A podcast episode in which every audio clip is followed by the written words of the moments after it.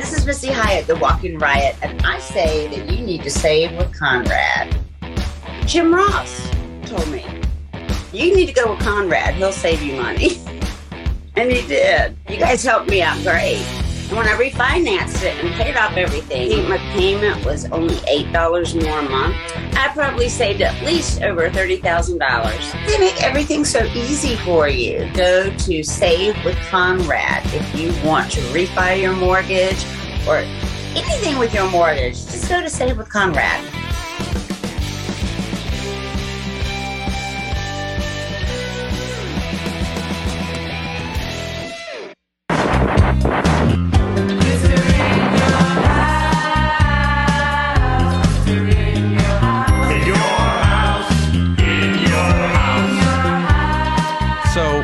Mentioned Shane Douglas earlier. You know, when when you're trying to leave ECW and go to the WWF, he's coming the opposite direction. um, you know, obviously he didn't have the best experience. Is he telling you avoid Sean? Vince is full of shit. They're gonna they're gonna take your polo shirt out of your check or whatever the issues were. what were his be be mindful and be wary of this? What was that? Uh, he just he was really sour on the experience. Um, we had that well documented friendship going back to um, very early 1986. So I started in 85, but my first training session with DeNucci was January of 86. No, no, my first training session in Freedom, Pennsylvania with the other guys. Up until then, I've been training before Tommy D's independent shows when I got the ring set up in time. So I'd known Shane a long time. He was just really sour on that experience but I also realized that he was giving me a perspective from a sour point of view. Yes.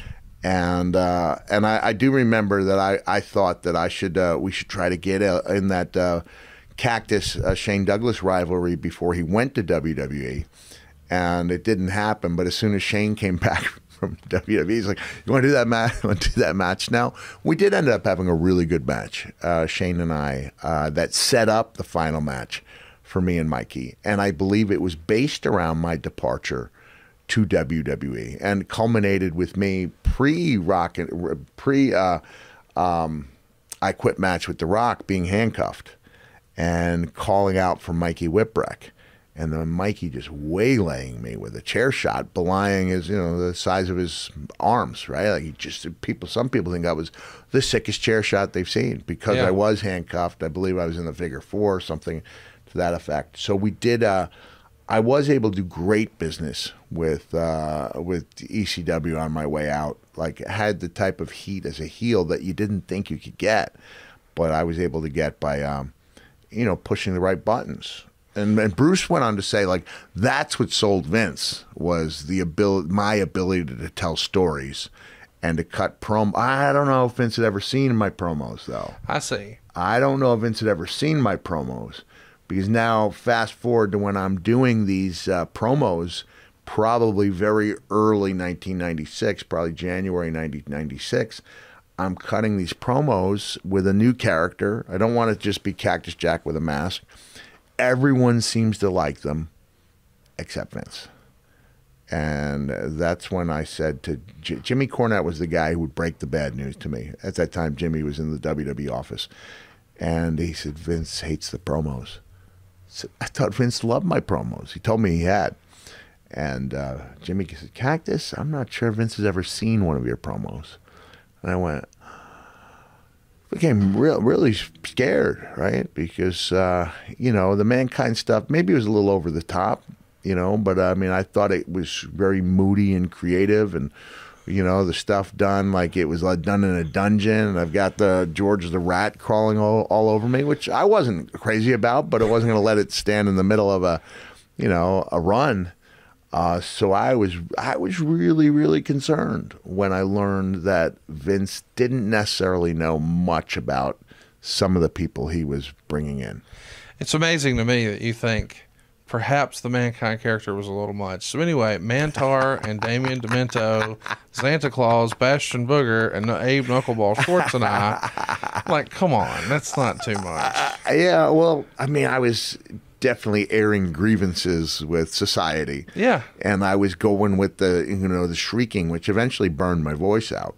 You know the high It was pitch. so memorable. Uh, yeah, I thought it, I thought it was a really good way to enter, and it was surprising how few people knew.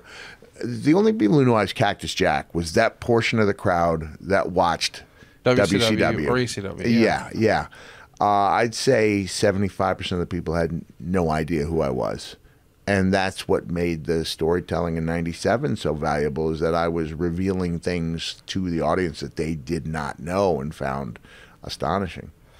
I, I still think, you know, I- as much as I love Cactus Jack and, and all that he accomplished, the mankind performance. Yeah. I mean, that was you with the volume turned all the way up, the pulling the hair out, one entrance music, one exit music. We're going to get into all that, Yeah. but there's so many layers to that as opposed to this guy's just a madman. Right, yeah. Well, this is a little different. This is a crazy person. Yeah. And, and it was it was phenomenal. So let's talk about Super Brawl. You and Max Payne team up to defeat the uh, tag team champion Nasty Boys, but it's by DQ.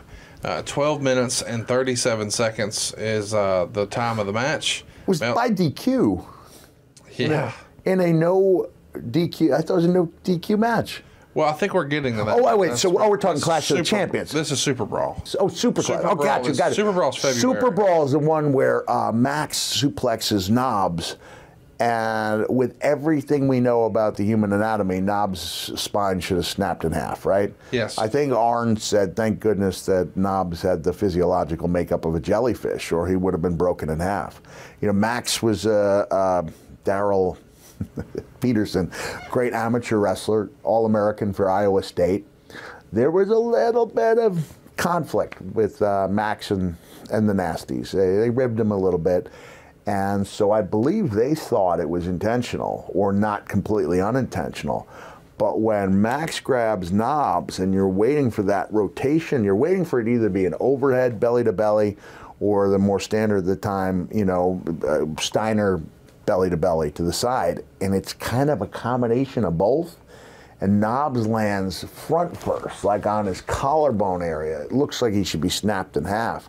One of the uh, sickest looking bumps. And I'm not a guy who likes to watch or will watch any of the botch videos. I don't find it fun to watch Sid's leg snap in Oh, half. no. You know, I don't like any of that stuff.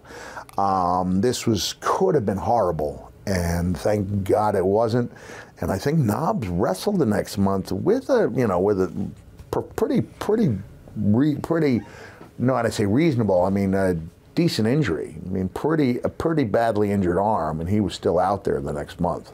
How do we reconcile what you just said that the guy who's most famous for being thrown off the cage and putting his body through all of this tremendous torment and losing his ear and all this, I can't watch it. I can't watch it because I think people watch the cell with a different frame of mind. I don't think anybody's laughing at the cell No. or just watching it to I wasn't laughing when Sid broke his leg. Yeah, either, yeah.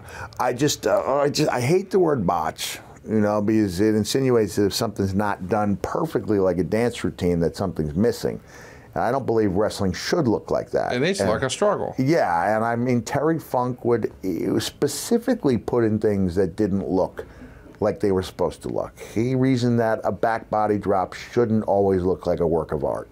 You know, uh, you know, you're charging somebody, he flips you, you're going to go ass over tea kettle, not majestically sailing. I love the majestic backdrops. That's what we all aspired to do. We all aspire to take the Harley Harley Race backdrop. For my money, the best backdrop in the business now is AJ Styles. He's he's somebody takes the backdrop that uh, you know makes you catch your breath. Backdrops very rarely used these days, and that's a shame because the only move in anyone's offensive arsenal that requires the giver to bend down is a back body drop. And yet we rarely see a back body drop, but everybody's still bending down Wow. and getting caught with whatever move it might be. And I was like, to make it feel, to suspend disbelief, you've got to establish, just for the sake of it making sense for all these other yeah. moves, you've got to establish the back body drop as a move that works, that people sell, that gets big pops, or else there's no reason for any of us to be bending over because there's no. There's no objective to it. Yes. Have I become a cranky old man now? No, that's great. I, will be honest. I've never heard anybody talk about the importance of the backdrop Yeah. and bending over. So, uh, But just going, I, I got off of that tangent because I was talking about the fact that Terry didn't think everything should look right. uh, perfect. And that I think, you know, my kids use, oh, what a botch that was, what a botch. And when I was watching as a fan, uh, and I'm talking about 2015, 2016, uh, and I clearly, as a fan, had my favorites among the women. I didn't realize, wow, there are some powerful forces like opposing women's fans who are almost watching with glee anytime someone from the opposing camp makes a mistake. Yeah. So I would see like botch, botch, botch, and I'm thinking that looks like great wrestling to me. You know, Yeah. I don't want, I love, I do like ice dancing. You know, I like that type pairs figure skating, but that's not what ours is supposed to look like. Right.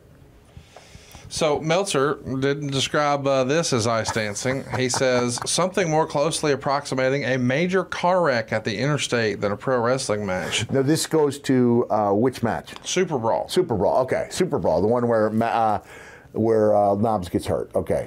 They did about as good of a job with a clumsy situation regarding Missy Hyatt, in that she's been fired, but there's still many more months worth of pre-taped worldwide appearances. They explained she was at the Mayo Clinic getting her gums repaired, which is actually the funniest line of the show. Uh, Payne opened by suplexing both Nasty Boys out of their wrestling boots early until he was clipped at five minutes. Jack took a cold tag and ended up taking a totally psychotic Nestea plunge bump off the apron, cracking the back of his head on the concrete. He got his head ran into the guardrail. He came up bleeding from the mouth and somehow wound up with internal bleeding and was hospitalized after the match. It's been said before and it'll be said again, but nobody in wrestling works harder than people like Cactus Jack or Sabu. But it's one thing to do moves that risk injury, it's another to do moves that guarantee injury. Schiavone at this point mentioned the Vader angle from last year and talked about how Jack lost his memory and came back, ignoring Jack's interview saying he never lost his memory. Don't these people watch their own shows? Jack made a comeback, giving both men a DDT and tagged Payne, who did a suplex on Brian Knobbs that looked like it could have broken his arm and his neck because of how bad of the landing, but it quote unquote only dislocated his shoulder although there was fear he may have broken his shoulder as well, and that would actually sideline him for several weeks. No word at press time how serious the injury turned out to be or how long he'll be out of action. They had to go right to the finish at that point because Knobbs was done, and Payne put Knobbs in the painkiller, which is the Fujiwara armbar, and Sags hit him with a guitar for the DQ. Three stars. A car crash of violence. Great way to describe it. yeah, I think it was the Clash of the Champions, maybe uh, uh, a few weeks before that, where I hit Knobbs and Sags uh, with the double clo- cactus clothesline. So you talk about some serious tonnage going over that top rope, Oh, right? yeah. I was like the lean guy at three. I was I was right about 300 at that time, and we were all probably about 300, so 900 pounds, you know, give or take, you know, a thousand pounds, all hurtling over that top rope together. And I only did that move, uh, you know, maybe. Uh, I'd say the other craziest cactus clothesline was the one where I did it with Lita on my back, and I clotheslined Edge at WrestleMania 22, and that's where Lita and I had a talk. You don't have to do this, um, but if you do it at a certain point, you have to just jump ship. Uh, do you think you can do that? Not a doubt in her mind. You know, I just got the little fuzzies there thinking about how badass that was because I'm not. I guess you, you could stretch the definition and say I, I was involved in a move that could have hurt a woman, but the intention wasn't there. Yeah. It's just she's on my back. I see Edge. I'm going to clothesline Edge. Lita happens to be on my back, and it all works out for the best. But that was a, that was a serious move. That's one I was a little worried about. A lot of weight going over there. And now, uh, yeah, I'd say it was a it was a three star car crash, and uh, taking the Nestea plunge you know, eh, taking the Nestea plunge when I know there's no room for upward growth, I think you could argue that's not wise because that was Why one do of the. it? I don't know. Don't know.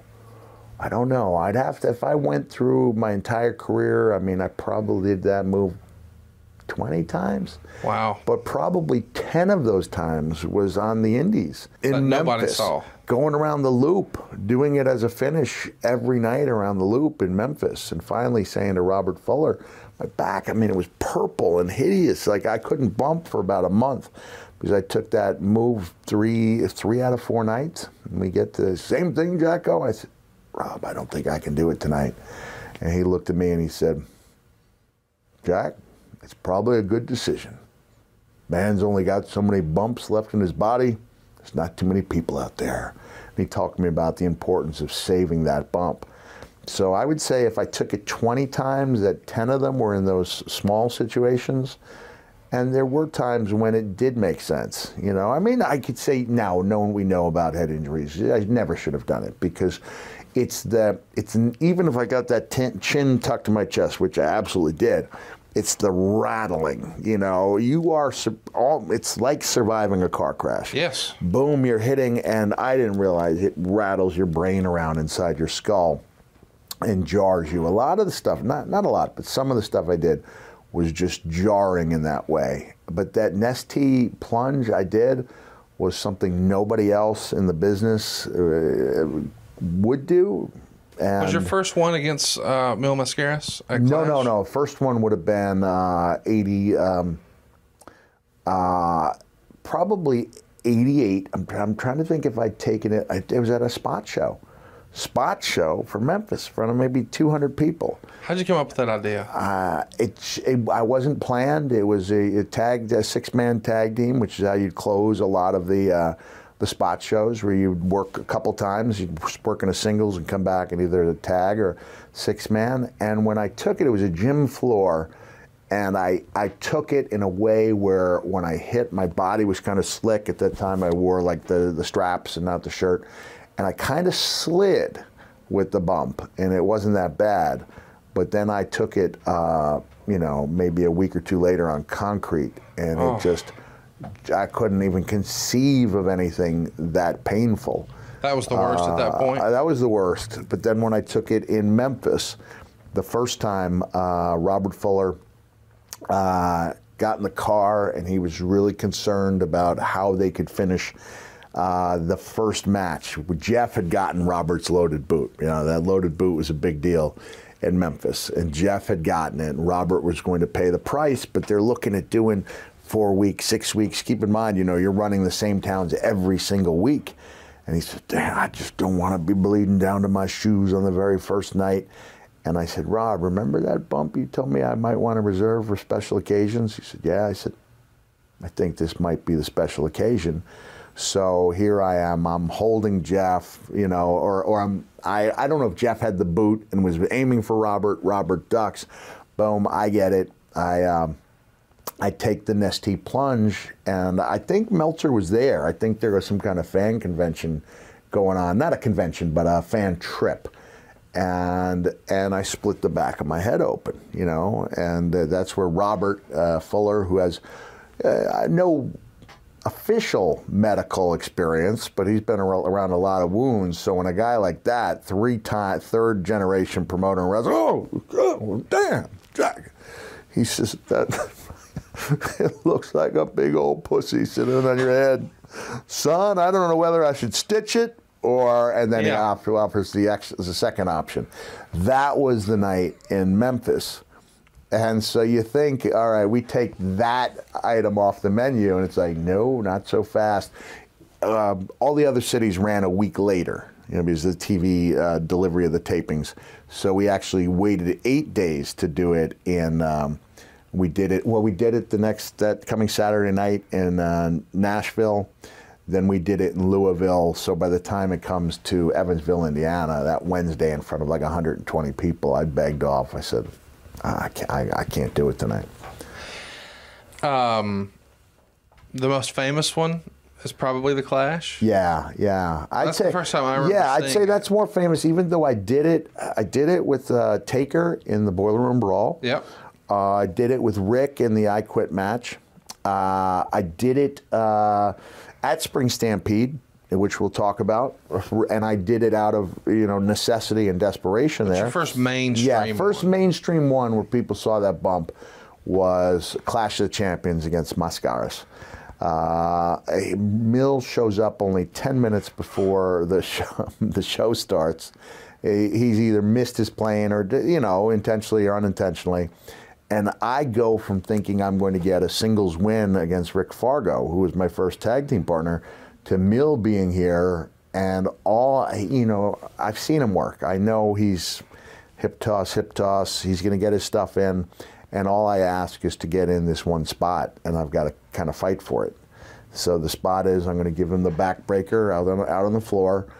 But when I go up to the ring apron and my back is turned to him, he's going to roll underneath the rope. So when I go to turn around, there's nobody there. Now I go to drop my elbow, there's nobody there. I turn around, Mil, drop kick, off I go. Now I'll argue that Mil, he doesn't know me, so I don't guess he doesn't think he can trust somebody, you know, on a simple move like a backbreaker.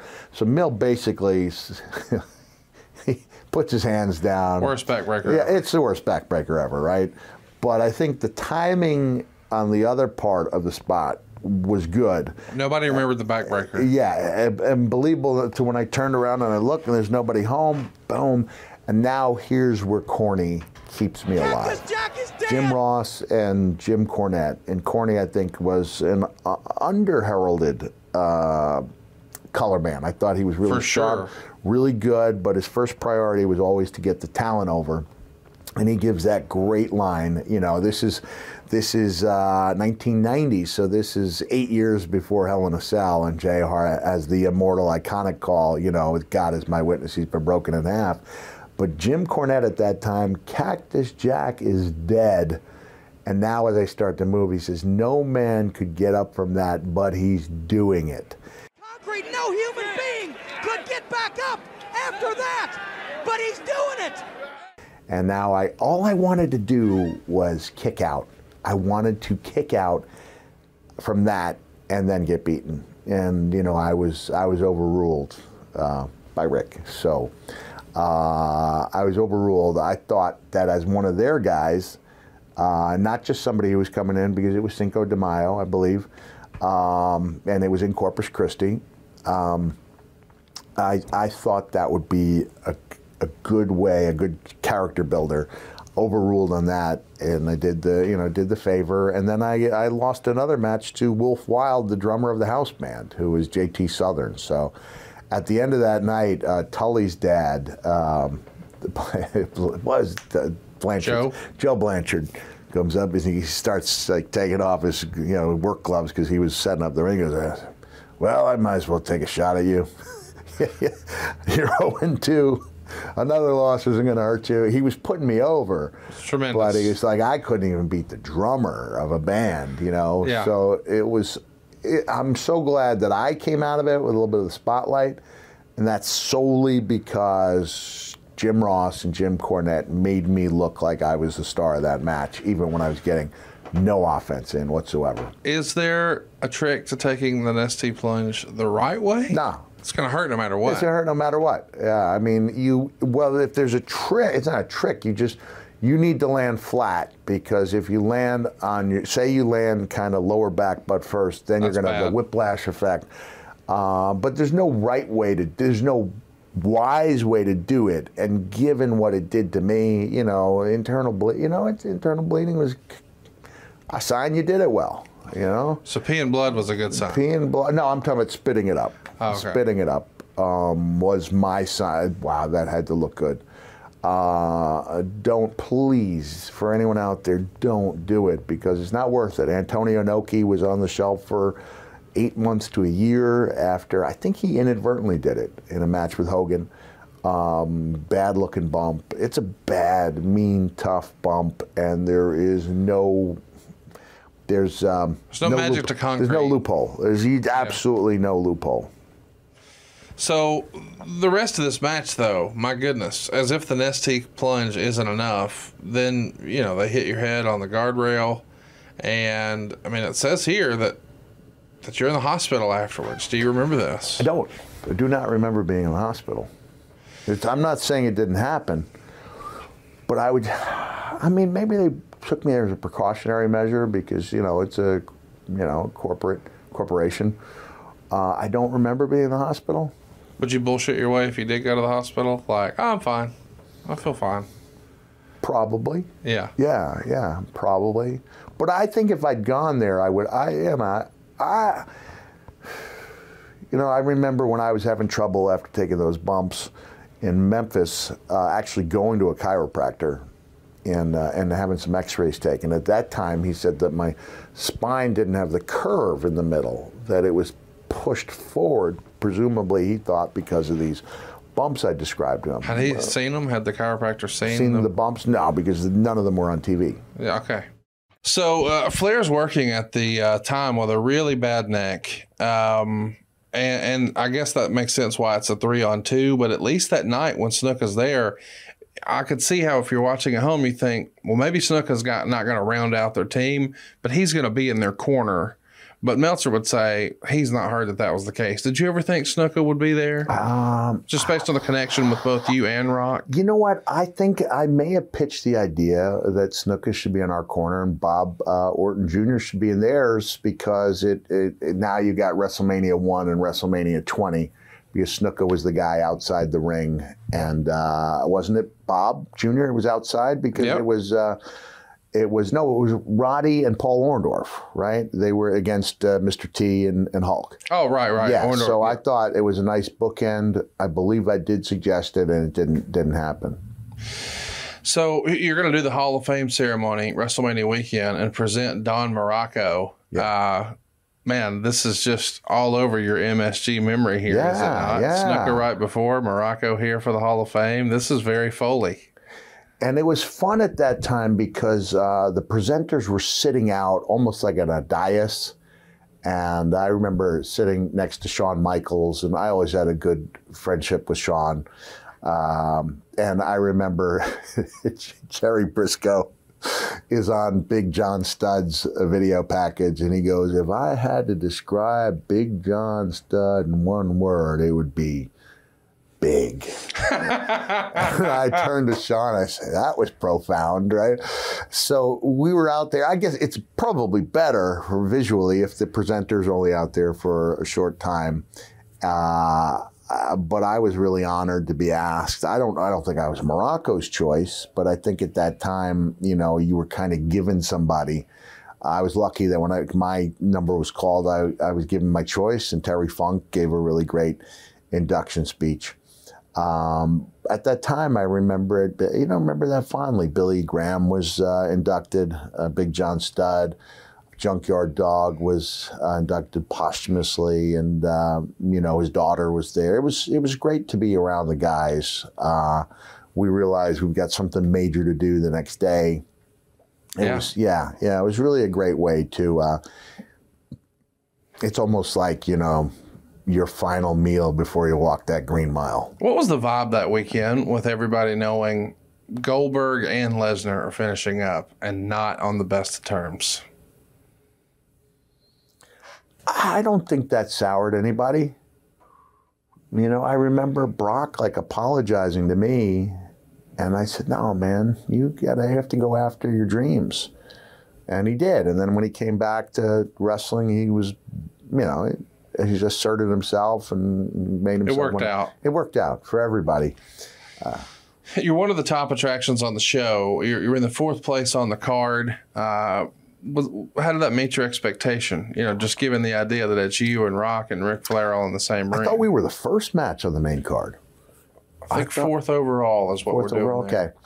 Um, man, uh, Conrad, I was so I was just so scared, and I just wanted it to be over. It wasn't. It wasn't that classic Foley presentation, and you know, getting up for it and peaking.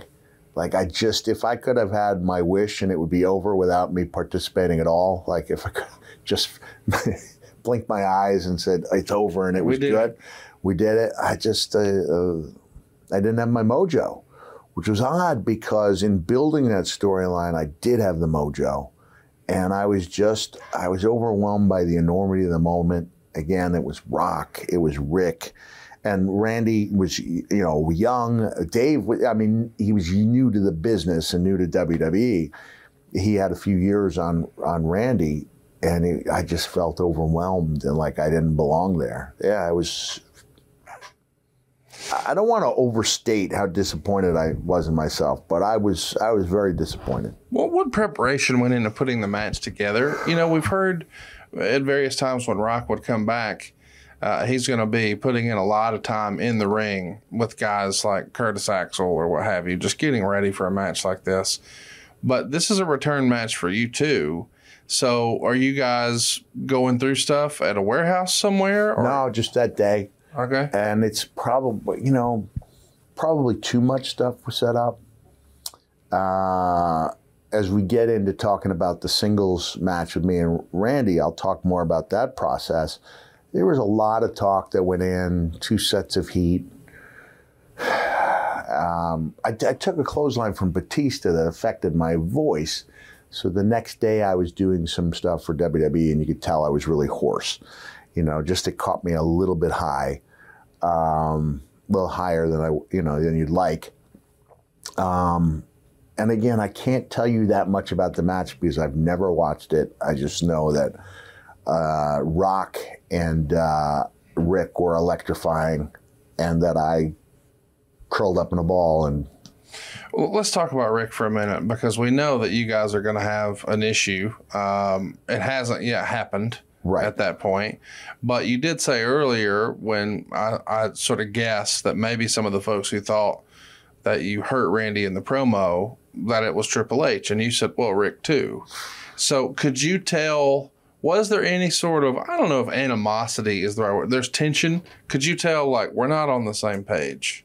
No, because um, uh, the first time Evolution uh, jumped me and beat me down, I was thinking Ric's going to give me a little retribution, you know, for for what I'd written in my book about him. That's where the hard feelings were, um, and he didn't. He was light as a feather, and I even joked around with him about that, and uh, and he made it clear that he he business and personal they don't you know he's gonna he's a consummate professional and that young man I talked about, Marcos, he um, he passed away very shortly after that, within a few days of that um, event at Penn State.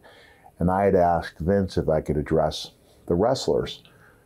And Vince came on and he said, uh, Mick Foley would like to talk to all of you. Um, I know how busy all of you are on the road. Sometimes we forget about the difference that we are able to make in people's lives. And Mick would like you to like to remind you about that. And here I go. I'm used to addressing and would address later that night, 12 to 15,000, whatever the live crowd was, and be completely comfortable doing that. But now I'm among my peers It's different. it's different and it was one of the most difficult things i had to do but what i wanted to do was thank each and every person who went out of their way to make one of his last days on earth uh, one of his best days the mom had asked me if i would be okay with him wearing the stuff that we had given him for his casket you know i'd be okay like wow what an honor that is and I remember I, I even dropped that rare F bomb, you know, because he was wearing Austin's shirt, you know, F fear. And I remember saying, that's right, fuck fear. And it was unusual for me to drop that. And I remember Ric being very emotional and that it was like, uh, man, it was like a, it was a really emotional day. And I apologized to Ric for the way my book had made him feel. That would later go on to be a thing. It's like, I wasn't apologizing for what I wrote. I was apologizing that it had caused such bad feelings, which might seem uh, like it's the same thing. Uh, but there were a lot of tears among uh, the men and women, you know, in that dressing room. And that was one of the most difficult things I felt like I had ever done. I'd just been at his funeral earlier that day, but I felt like everyone should know about the difference they'd made in that young man's life. Absolutely. Um, right after you is the famous Austin Bret I Quit match with the double turn. You know, it's a weird thing to ask, but you set the stage earlier where you said, I knew if there was something big, I wanted to be in the crowd. Not saying you were in the crowd, but did you get a chance to watch on a monitor or Yeah. more about, I got to get this stuff off of me? No, no, no. I think uh, I know I was watching it live. uh, on the monitor. I don't think I wandered out, but this is a case where the monitor only sells out for either the matches that have potential to be really good or really bad. Yeah. And and and even in '97, when I say Mania isn't wasn't then what it is now, you were still having a lot of people who would watch, much Yeah. more so. And we understood that this thing had the potential to be great. And it was pretty obvious within five minutes that we were watching something special that night. WCW at the time is putting on tremendous cards, but boy, the main event, in a word, sucked. You know, it's going to be Hogan and Piper or something like that. The undercard, though, you're going to get to see Eddie Guerrero's and Chris Benoit's Yeah. and Rey Mysterio's. But the rap on the WWF at the time was the undercard may not be awesome, but the main event, Yeah. Yeah. they're going to deliver. And I felt like at the time that that match with Bret and Austin was almost like a momentum shifter. Now that didn't prove out in the ratings, Right. but it certainly felt like man, there's nobody in WCW who could do what these guys just did. Did you feel the same way at the time? Yeah, uh, I'll, I'll, I know I've asked a few people. Uh, I remember asking Rick Rick Rubin, the producer, if he understood. Uh, he Rick was is still a big wrestling fan. Yeah, I remember asking him if he knew they had something special when Johnny Cash recorded "Hurt," and Rick saw. He goes, "Not until the video." The video was is, is almost indelibly linked that you can't even listen to "Hurt" without thinking of that incredible. I get the goosebumps, the head rush now just thinking about that video. One of the most emotional Yeah. know, music videos ever done. Um, and so it's I love getting a feel for what other people say about magic moments, whether you realize they're happening. And I've talked about the element of magic, and I really believe in that. And that's part of the reason I I'm grateful that WWE has divided their mania into two nights because it's almost impossible to have that magic moment in a main event at the end of seven hours. It's Yes. just beyond the boundaries of human endurance, right? It's too much. It's why people needed that breather when I hated being part of it because I knew how hard Seth Rollins and Finn Balor were working, and then finding out that Finn had been injured uh, in that three minutes into the match and still went another 23, and the crowd at SummerSlam started the "This belt is stupid" because it was the reveal of the red yeah, belt. And I will say that in my, you know, now when I go to conventions, all those things, I probably signed several hundred hardcore titles. The Winged Eagle, I've signed a lot of. I think I've signed that red belt three times, and the twenty four seven green belt twice. You know. yeah. So these belts were not didn't resonate with people, but I think if that match had been on after three hours or two hours instead of at the five hour mark, uh, the fans wouldn't have reacted. But they just need that. They need to be able to relax and enjoy that. Yeah. Um, but the element of magic has to be there for a match to go from being great to classic, and from classic to something that families will specifically hand down to the next generation. I'm just curious as you're watching in the monitor and you see that great visual of Stone Cold trying to push out of the Yeah. sharpshooter and that blood is streaming down. Me getting to know you makes me think you're probably watching that thinking, man, I know I'm hurting, but I got to have a moment like that. Ooh, I wanted a moment like that. Yeah. And I had not. And the WrestleMania moment would be elusive to me.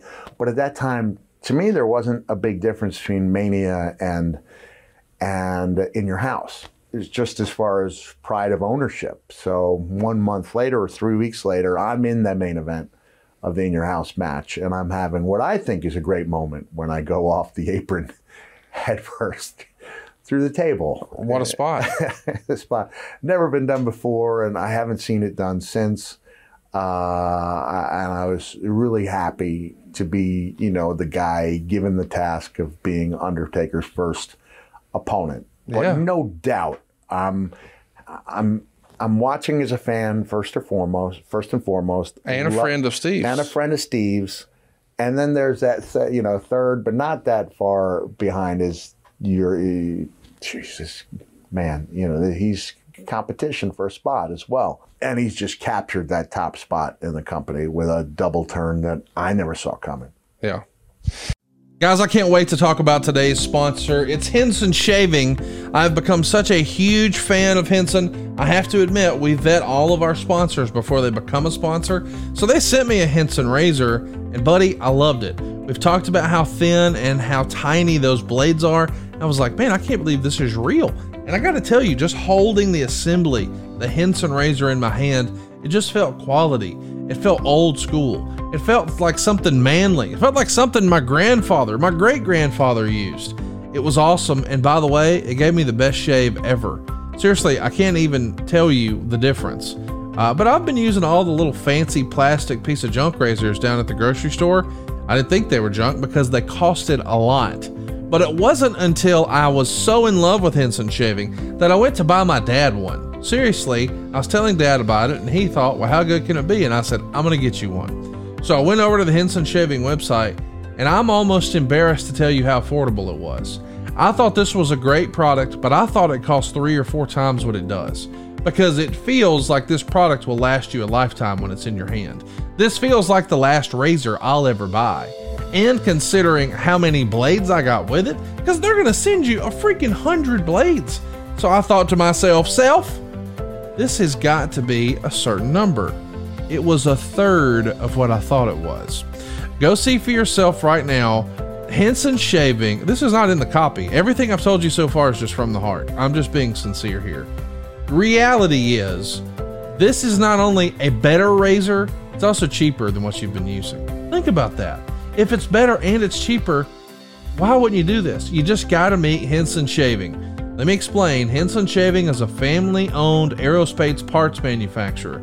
These dudes have made stuff for the International Space Station and Mars rover, and now they're bringing that same technology and engineering to your face, Daddy. Razor blades are like diving boards. The longer the board, the more the wobble. The more the wobble, well, the more nicks, cuts, and scrapes. You see, a bad shave isn't really a blade problem, it's an extension problem. And by using aerospace grade CNC machines, Henson makes razors that extend just 0.0013 inches. That's less than the thickness of a human hair. It also means a secure blade and a stable blade with a vibration free shave. By the way, it gets better. The razor has built in channels to evacuate hair and cream, which makes clogging virtually impossible. And here's what I love as a businessman about Henson Shaving they want to make the best razor, not the best razor business. That means no plastic, no subscriptions, no proprietary blades, and no planned obsolescence. The Henson razor works with a standard dual edge blade to give you that old school shave with all the benefits of new school tech. And once you own a Henson razor, it's only like, listen up, three to five dollars a year to replace the blades. I can't believe this is real. It's time to say no to subscriptions and yes to a razor that will last you a lifetime. Go right now. I encourage you, I implore you Go to hensonshaving.com slash Foley to pick the razor for you and use code Foley. You'll get two years worth of blades for free with your razor. Just make sure to add them to your cart. That's 100 free blades when you head to H-E-N-S-O-N-S-H-A-V-I-N-G.com slash Foley and be sure to use code Foley. By the way, if you're curious, I bought my dad copper. He loves it. You'll love yours too hensonshaving.com forward slash Foley. So uh, we find ourselves in a tag match here for you uh, at WrestleMania. Um, some creative ideas are floated around, and Jim Cornette gives you a call, and you wrote this in your book. I received a phone call at home from Jim Cornette. He was all excited. Cactus, he said, in his high pitched Louisville lingo.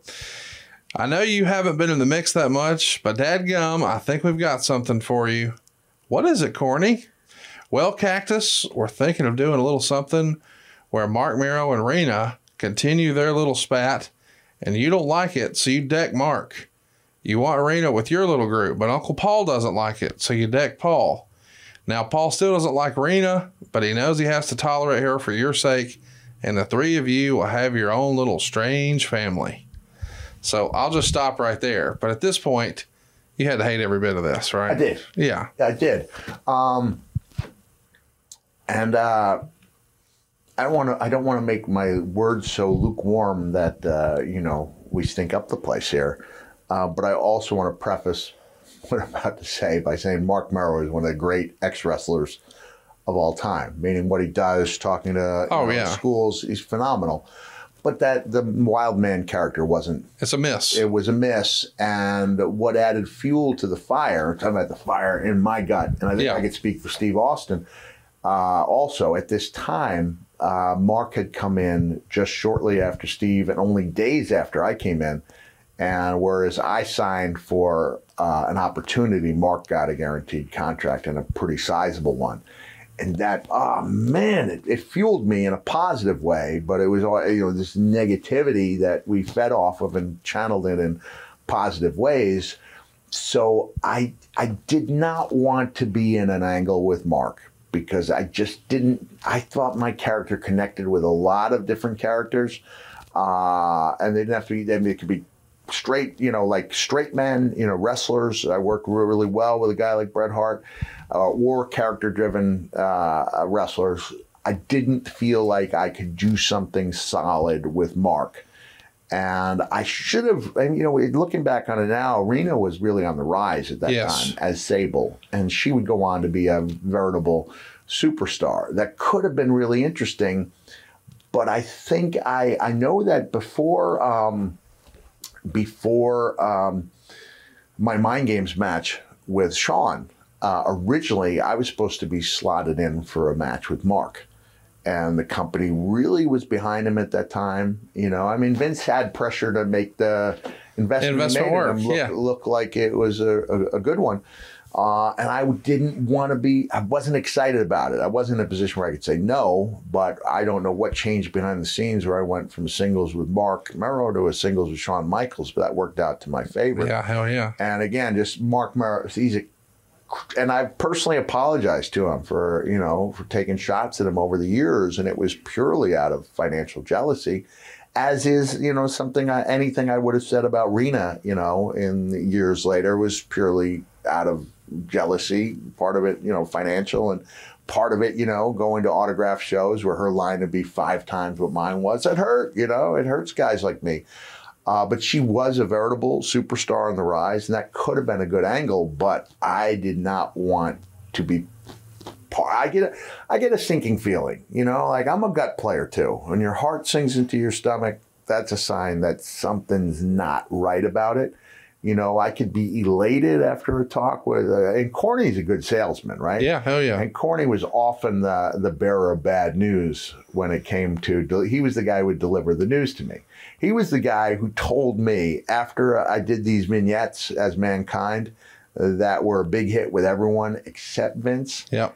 And I said, but Jimmy, uh, Vince said he loved my promos. And he hesitated and said, Cactus, I'm not sure Vince has ever seen one of your promos, which was still strange to me. And I know we've talked about that in the past. It would feel like a guy who micromanages everything would take that extra 10 minutes to look at a highlight tape or maybe Yeah. even an hour. If Yeah. this guy's going to be one of the, you know, backbones of the company, maybe you should take that hour to watch a few promos, a few matches, and really get a better grasp on what you have. But Vince is a gut player. What he sees on that 13 inch monitor the first time you walk into his ring is what your your future is based on.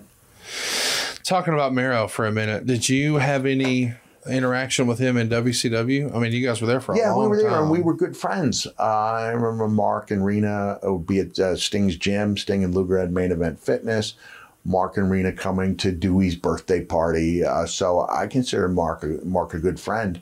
Uh, and I and what he was doing with Johnny B. Bad was tremendous. And he also showed that he can then make himself a valuable commodity. You know, rumor had it that Jane Fonda saw uh, some of the great work that Mark was doing on his own, speaking to groups of kids. It's always been something in his heart. yeah. Uh, and the, and that was part of the reason why he ended up with a, such a great contract in WCW. So no question that that was a great fit. Here's a a Jewish kid from upstate New York playing a black man from Macon, Georgia, Yes. and somehow making it work. I remember saying to a, there was a guy named Frank Polera who was a huge boxing enthusiast who uh, who went to college with me in Cortland, New York, and uh, and Mark Mar- Mark Mero had knocked out one of his guys. Uh, maybe he defeated Razor Ruddock. Uh, he he'd beaten somebody who was a really big deal in professional boxing. And I said, "Yeah, Mark Mero. Uh, he beat Razor Ruddock." And and uh, and he goes, "But Mark, but Mero's a white guy. He didn't know Mark Mero was Johnny B. Bad."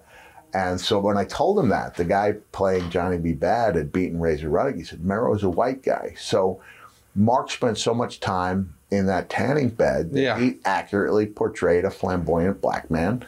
Uh, did it very well uh, to the point where Vince became a big fan of that character, and he was really rolling. But I didn't have anything. To, I didn't. I don't even know if we had a match. Don't even know if we had a match when I was in WCW. But I mean, he's coming to your kid's birthday party, Yeah, so yeah. your uh, quote unquote heat with him is really with the company that It's they really believed company. in in him more than they believed in Yeah, you. Yeah, exactly. Exactly. And that it, it hurt. I remember Steve and I, uh, Austin and I, commiserating over it. Uh, but it was a positive. You know, I don't know if I could have reached the heights I did without that little kick in the butt. How much of that really came down to leverage too? In that, you know, you didn't jump right from WCW to the WWF, and nor did Steve. Yeah. So maybe they felt like, well, hey, he'll take it, or you know, as Jr. likes to say, go shop your resume. Yeah. Whereas when Mero comes, he created a little bit of a low key bidding war between both sides. Yeah. And He did. Keep in mind, what I had uh, going on was I was working for ECW. Yes. Um, doing some good stuff there. I was in IWA Japan, pulling down three grand a week, which is really three grand for 10 days because there are three days of travel, and coming home in really rough shape.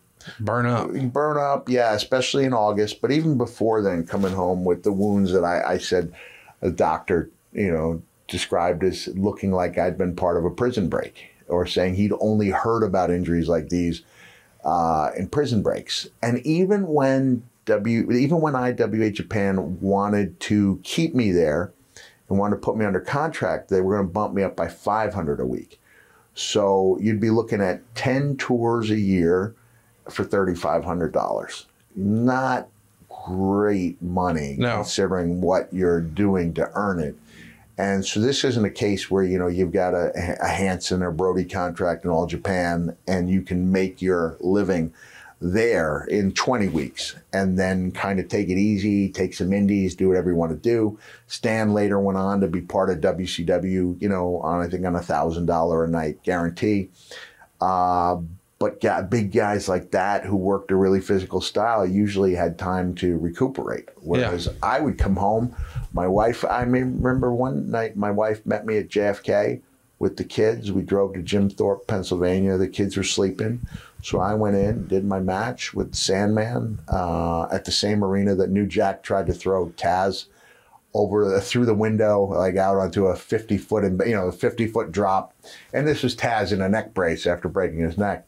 Um, but I, I mean, I was back from Japan and on the road every, uh, just about every single weekend. You know, you had to make uh, hay while, was it?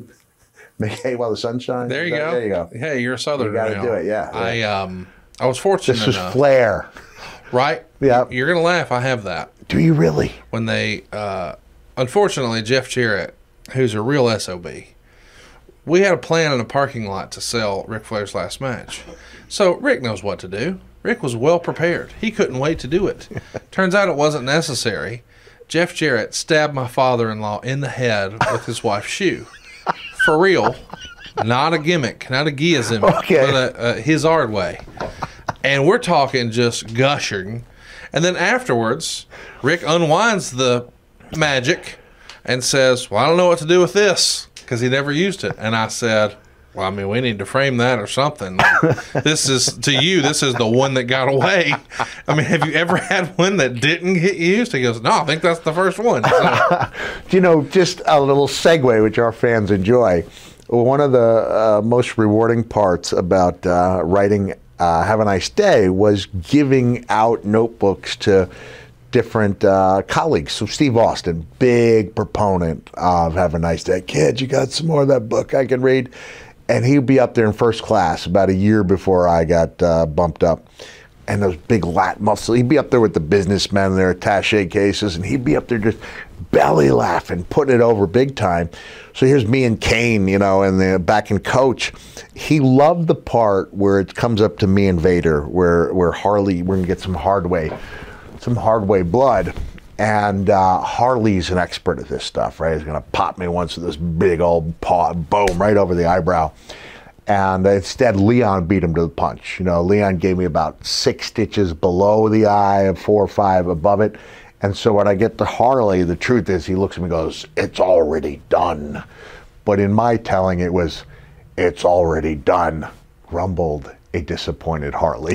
like Yes. it made him out to be like the guy just itching to get in there on me. And it was like even Harley was excited despite the devastating setback he just endured, which was he wasn't given the opportunity to split me wide open. I love it. So uh, this call with Cornette, where he's laying out this plan for Rena and strange little family, you're straight up with Corny and say, "Hey, uh, I don't really love that," and he says something like, "You know, we're just trying to get you on the card for Mania," and you relay, "Well, if that's the idea, I'd rather not be on Mania." Yeah. That took some balls.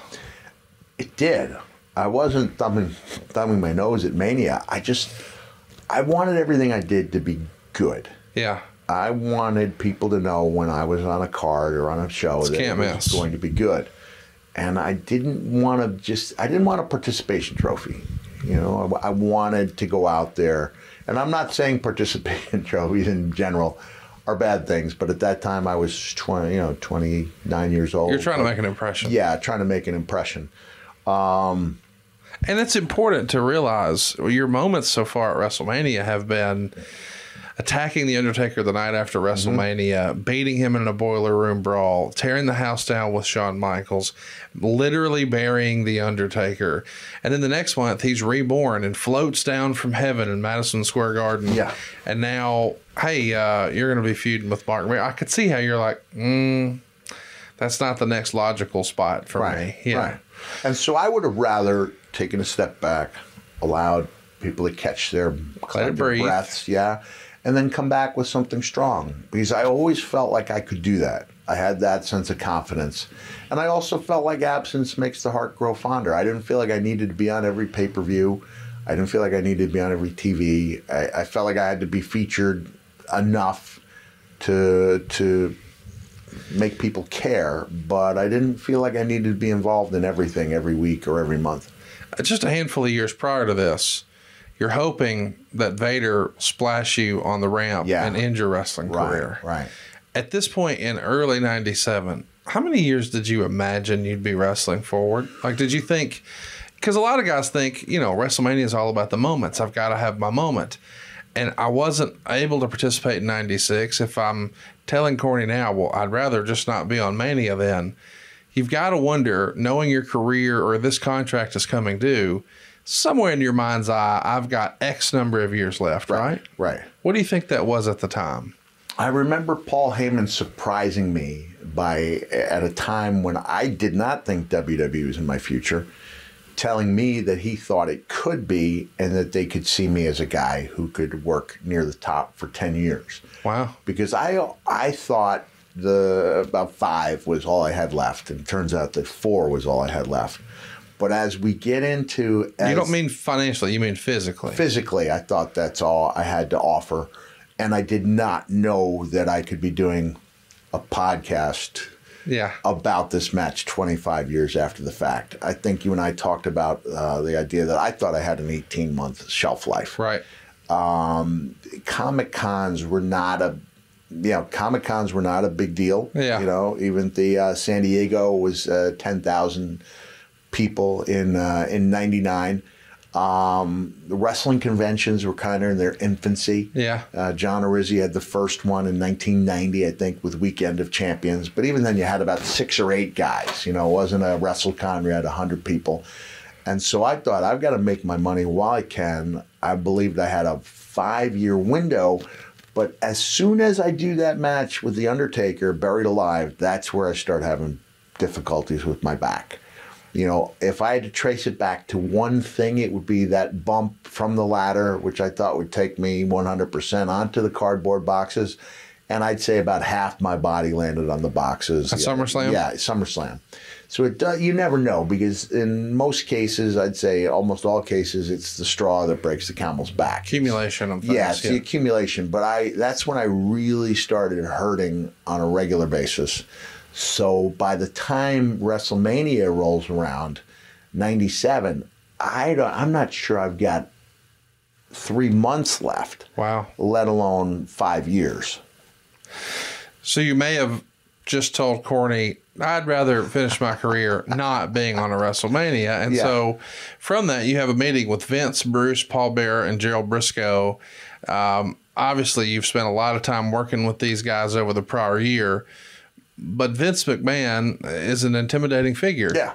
I mean, he is the Walt Disney of this stuff, and he certainly has a presence when you meet him and all that. And here you are, seemingly thumbing your nose at his creation, his Mm-hmm. granddaddy of them all, his Super Bowl. Are you nervous going into that meeting that you have to explain why you would rather not do it? Yeah, yeah. I, it's always nerve wracking to talk to Vince. I think when I finally got to a point uh, where I could assert myself and get in arguments and even verbal fights with Vince, it did a lot for my sense that I could do anything. Because after you've you know traded war a war been in a war of words with the larger than life bellicose billionaire, Yeah. uh, the rest of life is Pretty easy. yeah, it's not as difficult. Um, I don't specifically remember that meeting. Uh, I don't, but I do know that I was really concerned that I didn't have much left in the tank just because of the back injury. Nothing I was doing seemed to be working. I was con- and my at that time you'd be on the road for ten days, off for three days, on for three, off for three. Uh, and I remember that almost every off day, or at least one day out of that of those three, would be spent going to the chiropractor and the Yeah. massage therapist, just really trying to get through the next ten days. There was a guy named Francois Petit. Oh, he Uh, was the yeah, man, Yeah, he he? was the man. You know, he was like a, almost like a miracle healer, but you had to pay for that miracle. The stuff he did was extremely painful. Especially he had these incredibly strong fingers, and he would have he would put pressure on points in your forearm, ask you to open up your fingers. Like he- there were guys who would just walk out of those um, therapy sessions because they, they it was incredibly painful. But he described me when I walked into his office as looking like a question mark, meaning that I was just so Slumped incredibly over. bent over.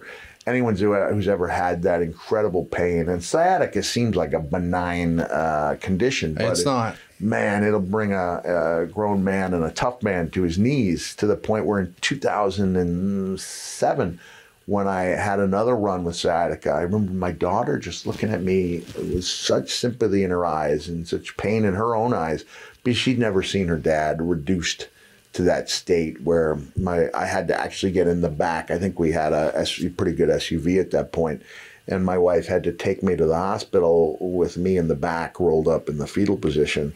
So now imagine that type of pain, but Yeah. it's ten years earlier, and you're ha- you're not you're not allowed the luxury of curling up in a fetal position in an SUV. You have to be on that flight, which is coach every almost every single not every three or four days you're on a plane. Other than that, you're driving from town to town, but you're in difficult coach class seats. It's an, it's a difficult way of life, and we all know that going in. But when you've been in it now, at that point, we're talking 12 years or 11 when the pain really comes in. I had a pretty good uh, threshold for pain, and so when I said something was bothering me, it was really, really bothering me. And at that point, I wouldn't even consider taking a pain pill for the pain. That wasn't even part of the equation Why were you so opposed? Because I'd I was opposed to pain pills because I'd seen that path, and I did not want to go down that path. I remember when I was going to Memphis for the first time, that was almost like a romantic vision that you be the guy who gets so banged up, and that when your friends see you, you your words are slurred. Uh, I you, that was crazy to say that's like a romantic vision, but that was almost like an accepted path for the wrestling business. In Tennessee? Uh, yeah, when I went to Tennessee, I'm not saying that it was accepted in Tennessee. I'm just saying I understood at that point that wrestlers were starting to get medication. I, I didn't know that one of the most coveted relationships you could have uh, in the territories is with a nurse with a prescription pad. That was a very hel- heralded, uh, you know, relationship to have.